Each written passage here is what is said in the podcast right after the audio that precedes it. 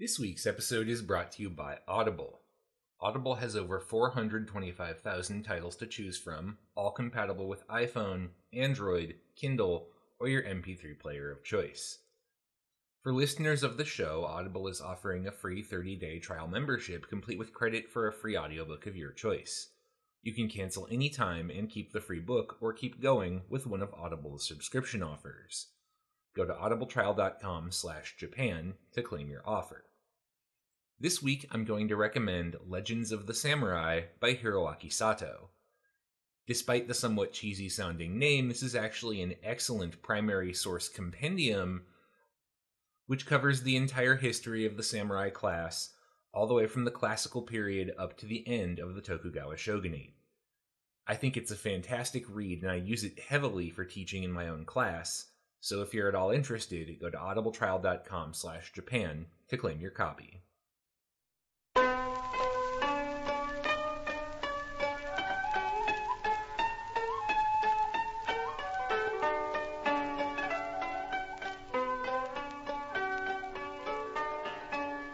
Hello, and welcome to the History of Japan podcast, episode 405 The Road Not Taken.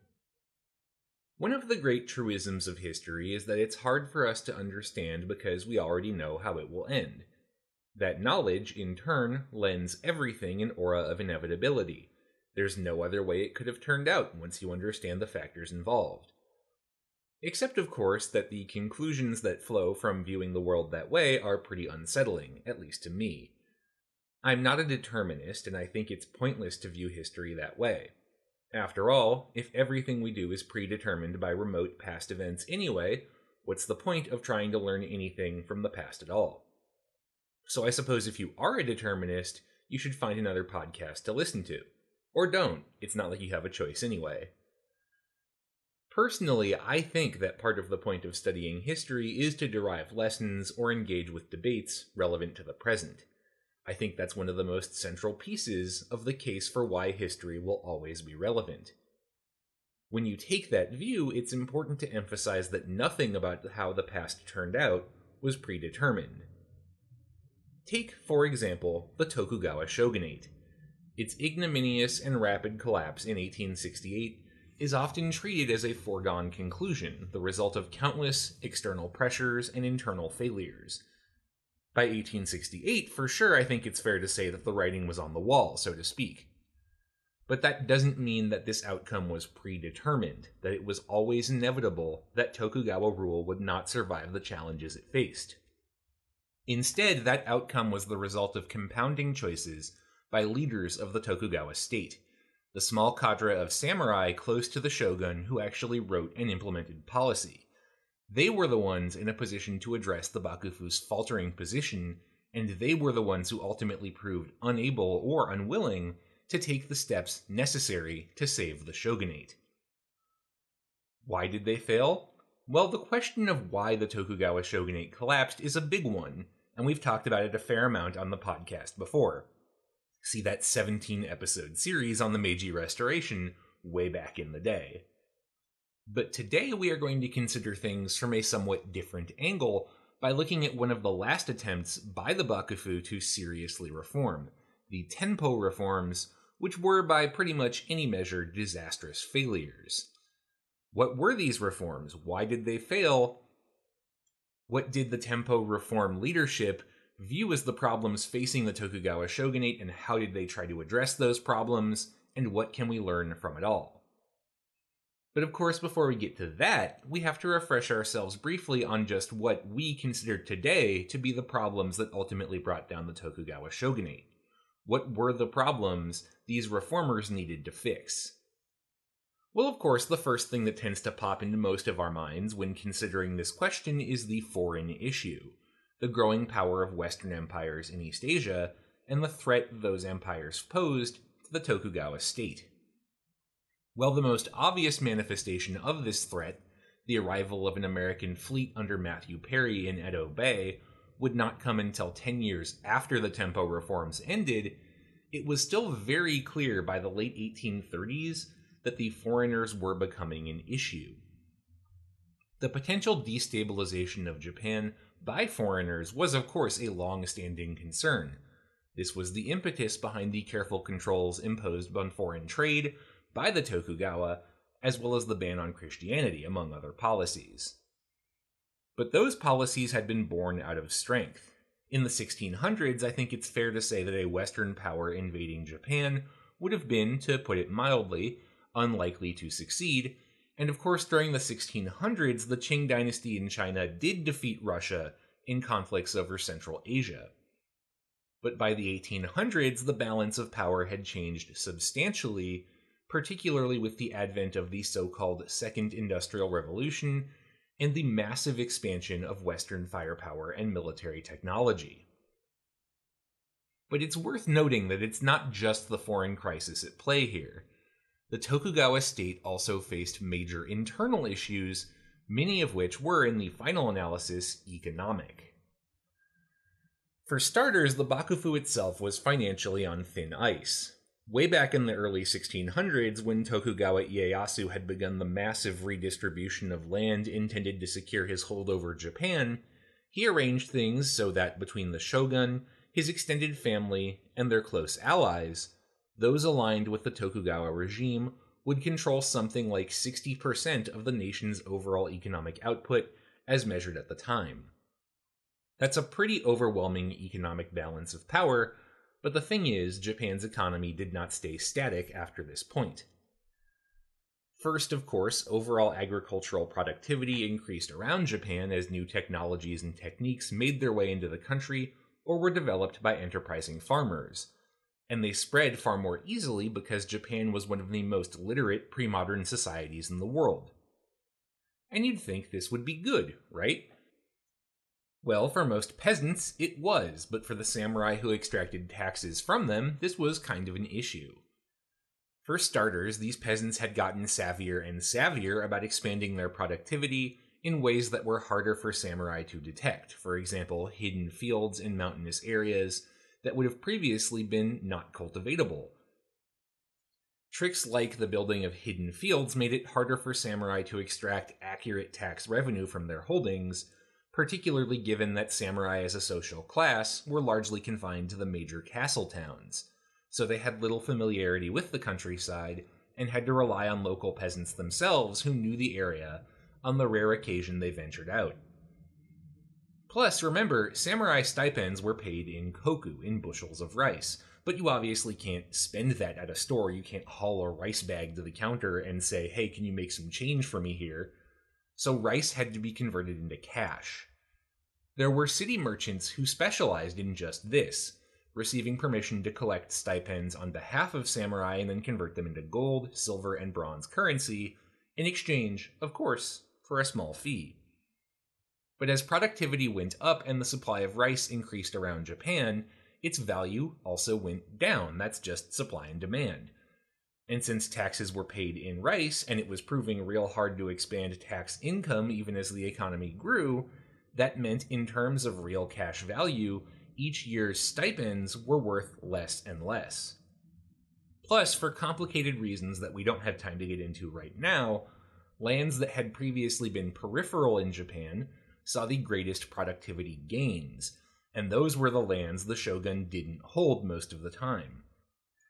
And this was compounded by the substantial ceremonial requirements for the bakufu. For example, the requirement that the shogun meet every gift given by a vassal with a more expensive gift of his own to prove his own greatness meant that over time the Tokugawa treasury started to run dry.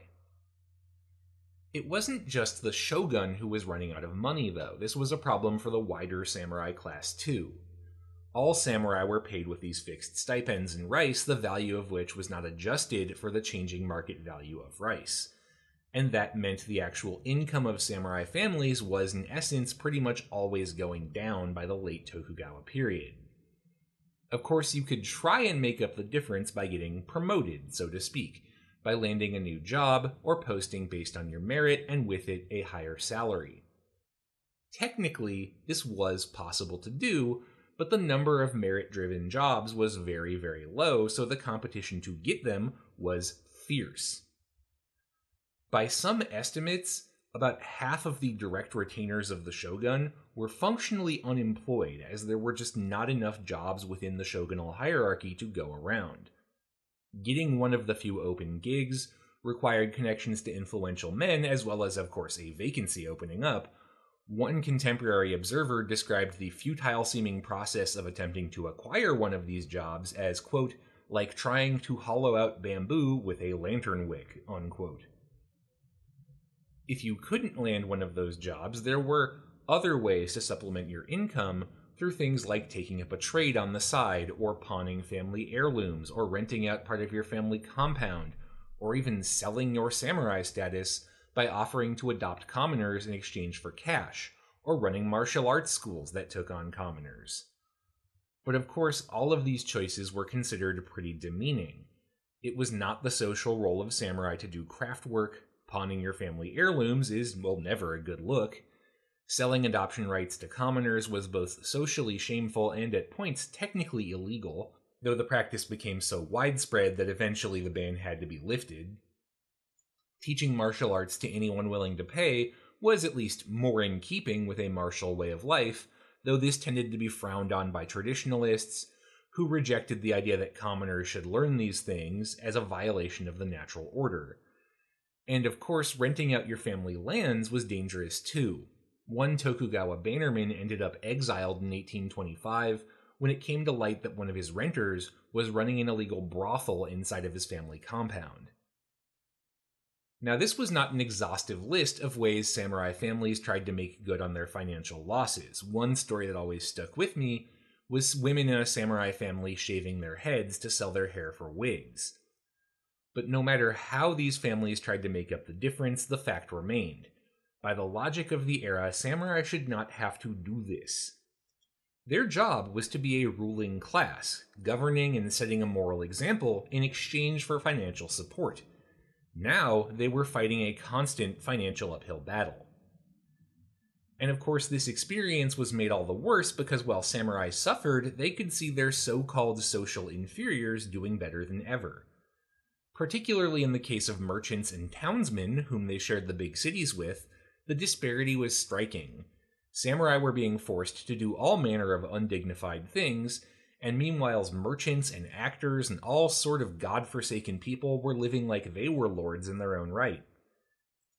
Now, the factors I have just listed are not an exhaustive list of the problems the Tokugawa shogunate faced, but at least in my opinion, these are the most pressing ones. The foreign problem, of course, combined with dwindling government accounts, combined with the vast majority of samurai cut off from upward mobility, and watching their social inferiors grow far wealthier than they ever were. So, how did the shogunate attempt to fix this? Well, here is where we get to the story of the Tempo reforms and their chief architect, Mizuno Tadakuni. Mizuno Tadakuni was born in July of 1794 in Edo. As the son of a lordly family, he, like all other lordly families, remained full time in Edo as hostages to his father's good behavior. Tadakuni was the second son of Mizuno Tadaaki, the lord of Karatsu domain in what's now Saga Prefecture in Kyushu. The Mizuno family were also what is called Fudai daimyo, or inner lords. They were a family with a history of loyalty to the Tokugawa, which predated the Tokugawa's successful conquest of Japan. As a result, the Mizuno were considered politically trustworthy and received special favors, including access to high level posts within the Tokugawa regime. Tadakuni was not initially the Mizuno clan heir, but in 1805 his elder brother Yoshimaru died of a childhood disease. As a result, Tadakuni became the heir. He was, by all accounts, ambitious from the get go. When his father died in 1812, and Tadakuni became the new head of the Mizuno family, he wasted no time trying to seek advancement in the best way open to him, by climbing the hierarchy of jobs within the Tokugawa Bakufu. It took him until 1816 to actually manage to get a job, a sign of how competitive things were, but in that year, he managed to land a post as one of the Soshaban, a title often translated as Master of Ceremonies. In essence, the job of the various Soshaban was to help MC the shogun's various audiences with his retainers by organizing the attendees, calling out their names, and just generally making sure that these ceremonial meetings between lord and vassal went smoothly. A post as Soshaban was normally a good jumping off point into higher level jobs within the Bakufu, but here Mizuno ran into the first of many career roadblocks. Karatsu Domain's location in Kyushu was very close to the all important foreign trade port of Nagasaki. The holders of Karatsu Domain were expected to help contribute towards the defense and management of that city. That responsibility was in turn considered important enough that said domain holders would generally not be offered higher ranking jobs in the Bakufu, they had enough on their plate already. But obviously, that was not going to work for the ambitious Mizuno, so in 1817 he put in a rather unusual request. He asked to be moved from his current domain in Karatsu to Hamamatsu domain in what's now Shizuoka Prefecture on Honshu's Pacific coast. Ostensibly, the two domains shared the same official rank as measured in their yearly income in koku or bushels of rice, 70,000 bushels of rice each, to be precise. The move would have no effect, therefore, on Mizuno's position in the Tokugawa hierarchy, and as a bonus, Hamamatsu was much closer to Edo and the center of political power. The thing is, though, that those economic power rankings were wildly out of date in practice, Karatsu Domain had an effective income of about 250,000 koku. Hamamatsu had about 100,000 less. That wouldn't hurt Mizuno too badly, but it would be rough on the incomes of the samurai sworn to his service, and they were by all accounts not very happy. Indeed, one of Mizuno's senior counselors, Nihon Nihonmatsu Yoshikado, ended up committing suicide in protest against the move, but Mizuno was not dissuaded. Moving to Hamamatsu had the desired effect. The same year, Mizuno got a promotion to Jisha Bugyo, or Magistrate for Shrines and Temples. He would proceed to shoot up the hierarchy of the Bakufu in a rather meteoric fashion, serving as the castellan of Osaka Castle and the city magistrate for Kyoto before joining the Roju, or Council of Elders, in 1828. The Roju were, in many ways, the most influential people in Japan. As the shogun's inner circle of advisors, they obviously had a lot of power, and if the shogun was ever incompetent or disinterested in rule, they basically ran the country themselves. Eleven years after this, Mizuno was the senior most member of the Roju Council, and two years after that, he essentially became the most important person in Japan when the current patriarch of the Tokugawa family, Tokugawa Ienari, finally died. Ienari had technically stepped down as shogun in favor of his son Ieyoshi back in 1837, but in practice everyone knew that Ienari still called the shots. Now that he was dead, the political landscape looked very different. You see, Tokugawa Ienari had something of a reputation as a party animal who was more excited about the privileges of being shogun than he was about actually, you know, accomplishing anything as the shogun. This isn't the same thing as saying he was totally disinterested in government, he just preferred a pretty static course for Japan, particularly in terms of social and economic policy. Now, Ienari was dead. His son Ieyoshi was a grown man at 48 and had already been shogun for almost four years, but never really had much of a chance to figure out what he wanted for himself. He had met Mizuno Tadakuni as a young man and was prepared to trust the senior Roju to handle things. And things did need to be handled, because beyond all the general problems we've been talking about, the years right before Tokugawa Ienari's death were marred by something known as the Tenpo famine, traditionally dated from 1832 to 1836. You can pretty much guess what went wrong here just based on the name. Tenpo, by the way, is a reference to the Nengo, or era name of the period, the Tenpo era having run from 1830 to 1844. The Tenpo famine itself was caused by a few years of brutal weather, mostly unseasonably wet and cold weather to the point of freak snowstorms during the summer, which constantly damaged crops before they could grow to full maturity. Most domains in Japan had at least some reserves on hand to distribute in case of bad harvest, but four years of bad harvests in a row, no one was really prepared for that. The famine itself was mostly confined to northern Honshu, but within that region it was devastating. The death toll was very hard to calculate, but it was almost certainly in the tens of thousands. The famine caused a great deal of social instability. Farmers in the north abandoned their villages to come to Edo and other big cities, figuring that farming was now a bust and deciding to try their hand at city life. Except the vast majority had no marketable skills in city life, resulting in an influx of starving refugees with no talents, taxing a pretty minimal social safety net. And while the famine itself had ended in the late 1830s, many of these people had never gone back to their villages, continuing to tax Edo's resources and cutting down on the productivity of the lands which samurai drew their already meager incomes from. Mizuno Tadakuni certainly had his work cut out for him, but he had a plan as well based on precedent from the past. Mizuno was a social conservative who believed the current problems of Japan stemmed in large part from the breakdown of the traditional social order and Confucian social norms. If those norms could be restored, samurai placed back on top, peasants reminded of the importance of their roles in the countryside, frugality and dignity regarded as great virtues for all, the problems faced by Japan could be fixed. Mizuno was certainly not alone in that opinion.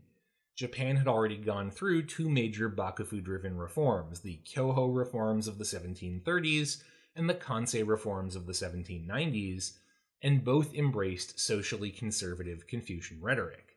The Kansei reforms, in particular, were major models for Mizuno.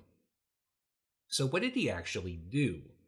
What were the Tempo reforms, the last gasp effort to set the Tokugawa regime on a new course, though few knew this at the time? Well, to understand that, we're going to have to break them down into three categories social, economic, and then finally political and military reforms. I also want to note that given the fragmented nature of Tokugawa rule, Mizuno's reforms only affected the areas the Tokugawa shogunate controlled directly, particularly big cities like Edo. That's what we're going to focus on here. He did encourage the various lords of Japan to follow suit in their own territories, but his ability to force them to do that was, as we're going to see, very limited. So let's start with social reforms.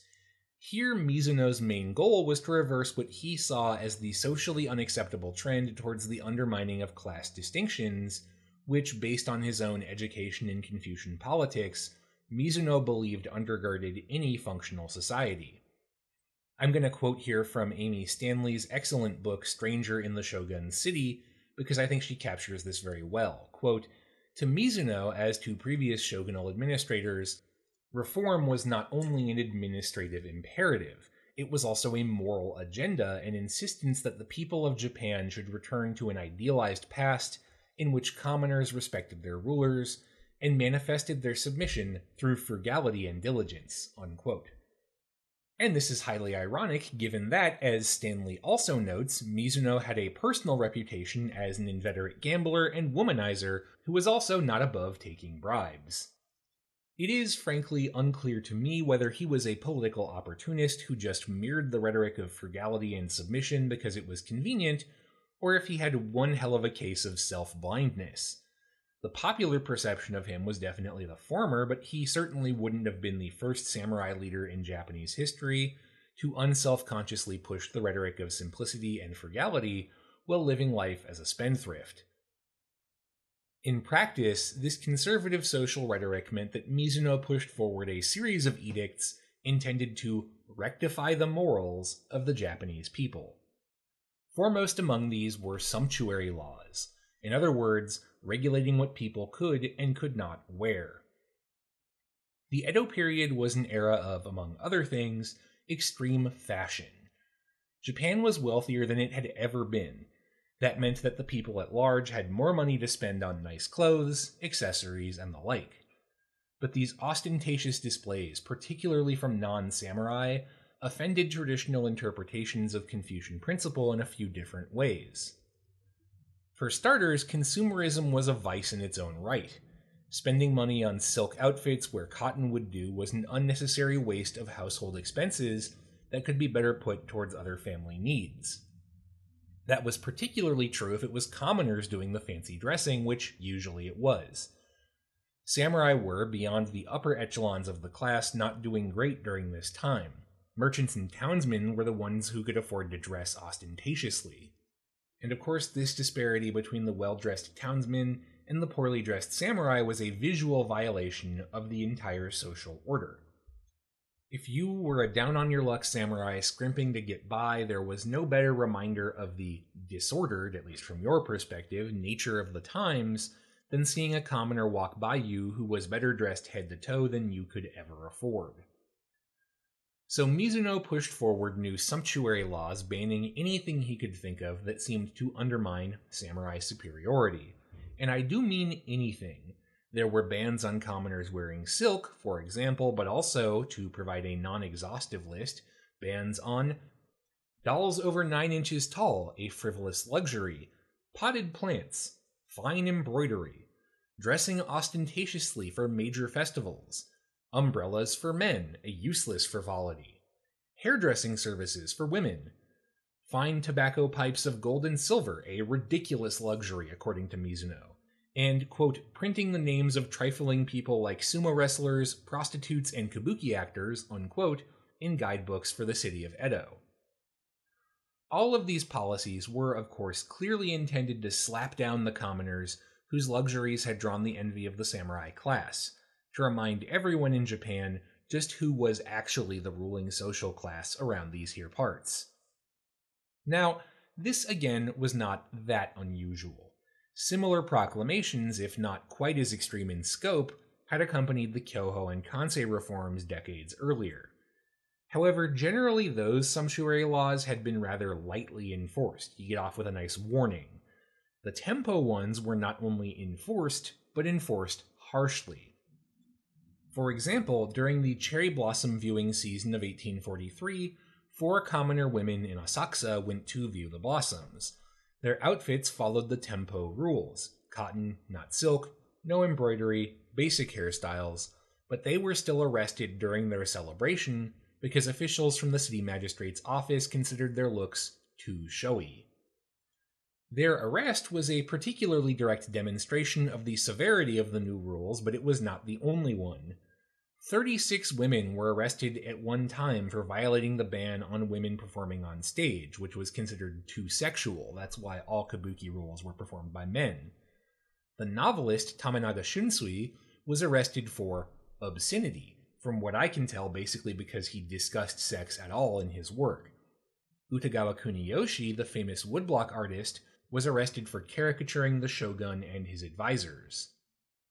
Ryutei Tanehiko, who created an updated version of the tale of Genji called Inaka Genji, was reprimanded by the government for undermining public morals. Probably the most famous victim, though, was the kabuki actor Ichikawa Ebizo V, one of the biggest names of his generation. His stage performances made him incredibly wealthy, complete with a mansion in Edo's theater district. He was banished from Edo for life for, in essence, being too visibly successful in how he lived.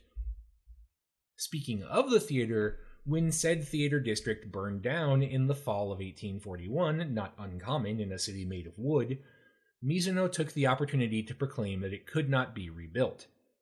Kabuki theaters would have to be relocated outside of the upstanding neighborhoods of Edo proper and over to what's now Asakusa, that part of the city was considered far more low class. For example, that's also where the Yoshiwara, the licensed brothel quarter, was.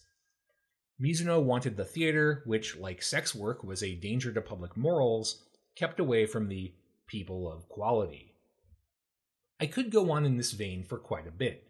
There was also a big crackdown on unlicensed sex work outside of the Yoshiwara, for example, which previously had gone on very openly, but I think you get the idea. Mizuno was, in essence, looking to reassert his idealized notion of a samurai dominated society where frugality was the norm and ostentatiousness a serious sin. And this, among other things, had a terrible impact on the consumer economy of Edo, which brings us to Mizuno's economic goals, which were in essence to try and revive the shogun's account books by raising revenue and cutting costs. How did he do that? Once again, many of Mizuno's early reforms were carbon copies of old reform edicts from the Kyoho and Kansei era, for example, injunctions to cut costs at Edo Castle by avoiding excess wear on the castle's tatami mats. However, this did not, shock of shocks, quite do the trick on its own, and so Mizuno was forced to get creative. For example, he revived an old project from the Kansei reforms which had been abandoned for being too expensive dredging and cultivating the swamps in the Inbanuma area 40 miles northeast of Edo in what's now Chiba Prefecture. The land, if it could be used, would be highly productive, probably worth at least 100,000 koku of rice annually. But that's a big if. The project was, again, very expensive, which is why it had been abandoned in the first place. Mizuno's solution was just to force local daimyo to help cover the costs. Not, as we'll see, a popular choice, particularly in conjunction with some of his later ideas. Mizuno's other economic ideas were seriously ambitious. Noting that agricultural tax income in the countryside was falling, Mizuno blamed farmers who were abandoning farming for jobs in the cities, and early in 1843 he proclaimed that, quote, Recently, more and more people from the countryside have come to Edo, and since they have acclimated to the customs of the city, have no desire to return home. This is extremely troubling. We will be conducting an entirely new census, and all these people will be sent back to their villages. Essentially, Mizuno wanted to partially de urbanize Edo and refocus more of the population on what he considered to be the real center of Japan's economy agriculture. Mizuno's other big reform to the economy was his order to abolish the wholesalers' associations, which previously had been fixtures of the economic order. These were associations of merchants grouped around a specific commodity, say cloth or medicine. In the past, they had been officially licensed by the shogun. The idea was that, say, a cloth wholesalers association would pay for the right to get an official license to sell cloth in Edo enabling that association to operate either as a monopoly or something close to it. In exchange, that association would now be bound closely to the government since it relied on that license to continue to enjoy its monopoly. That meant the association could be counted on to, say, enforce government edicts related to sumptuary laws or price controls or whatever else. Mizuno, however, became convinced that these associations were artificially jacking up prices to line their own pockets, and thus decided to outlaw them, hoping to drive down prices, revive the economy, and lower the shogunate's own expenses. Which might have actually worked, except that at the same time, Mizuno also tried to institute price controls on everything from blocks of tofu to bathhouse fees, all of which led to a thriving black market because that's what tends to happen when you impose price controls. And in the short term, well, the wholesalers' associations had been, by virtue of being monopolies, the organizing force of the Japanese economy. So the immediate aftermath of their downfall was economic chaos as new supply lines and chains of production had to be organized without the people who had once done all of that work behind the scenes. So far, I think it's fair to say that Mizuno's reforms are just more extreme versions of the sort of things you'd see in previous reform drives during the Kyoho and Kansei eras attempts to bring back an idealized past and reassert samurai authority.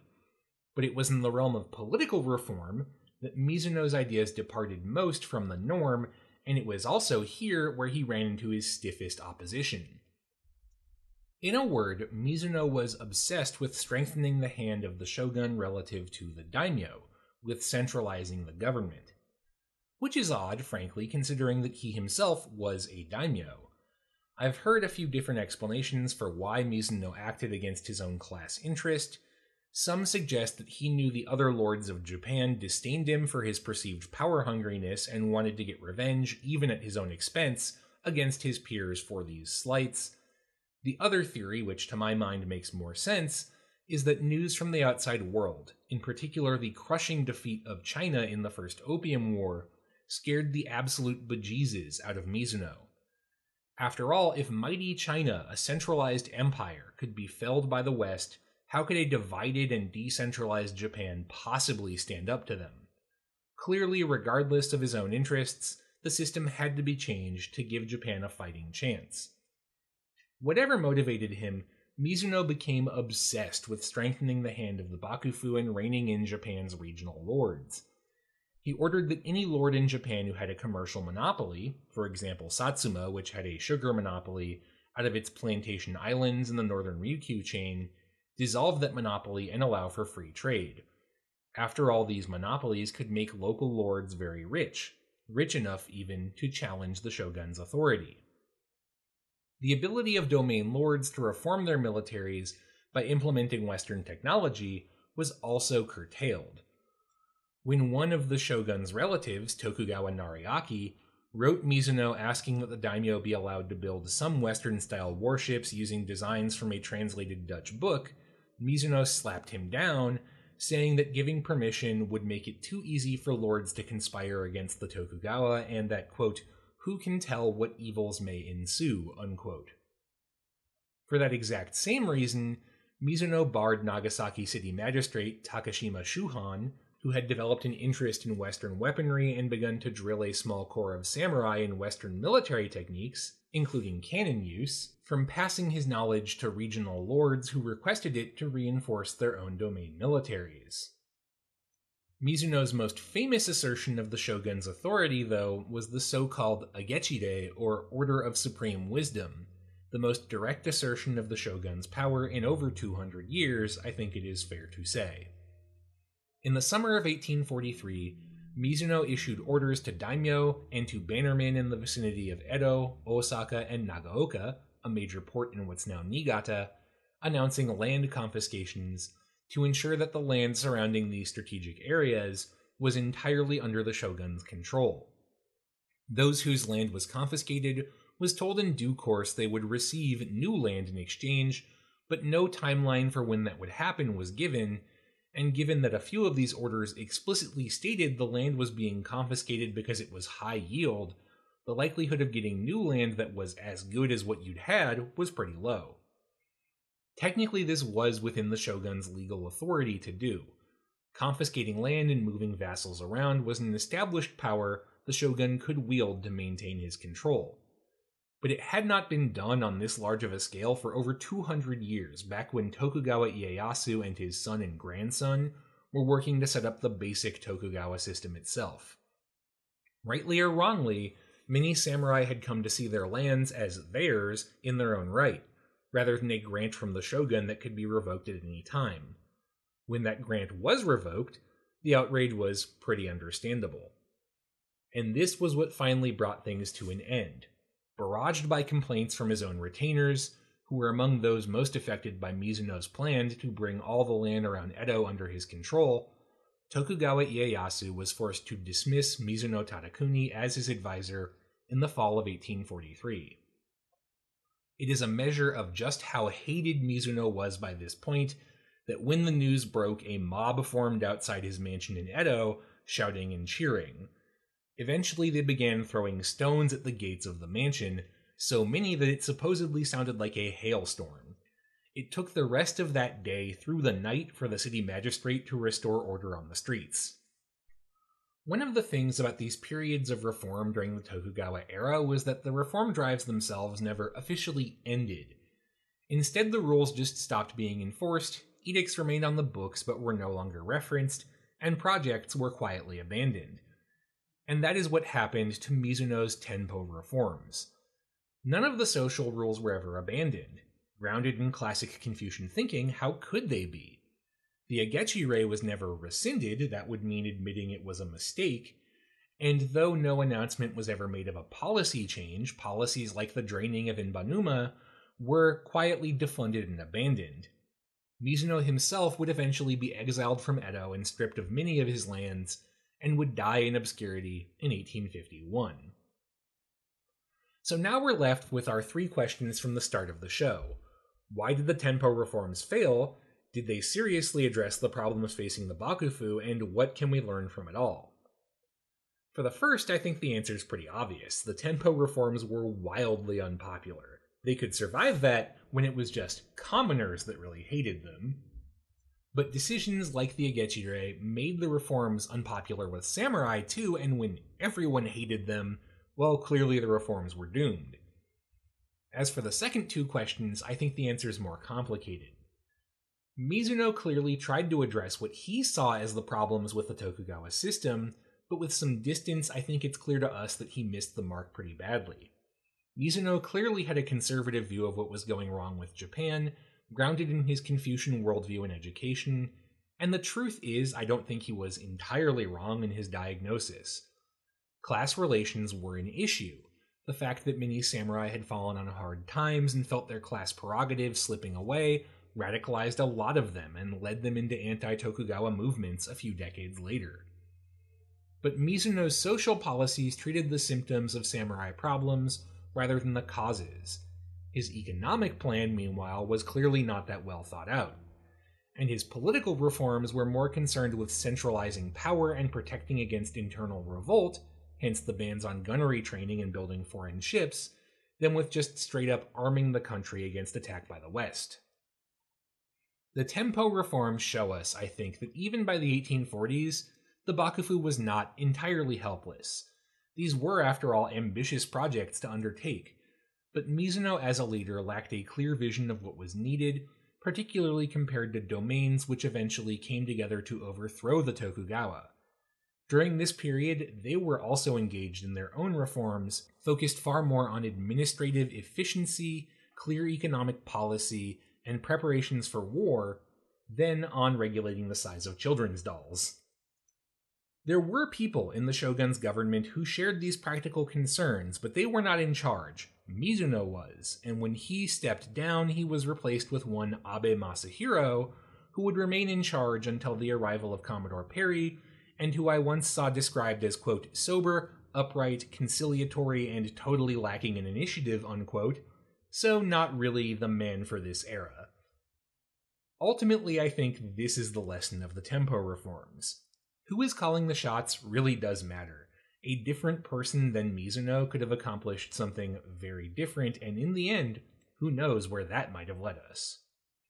That's all for this week. Thank you very much for listening. Special thanks this week to listener Jesus for donating to support the show.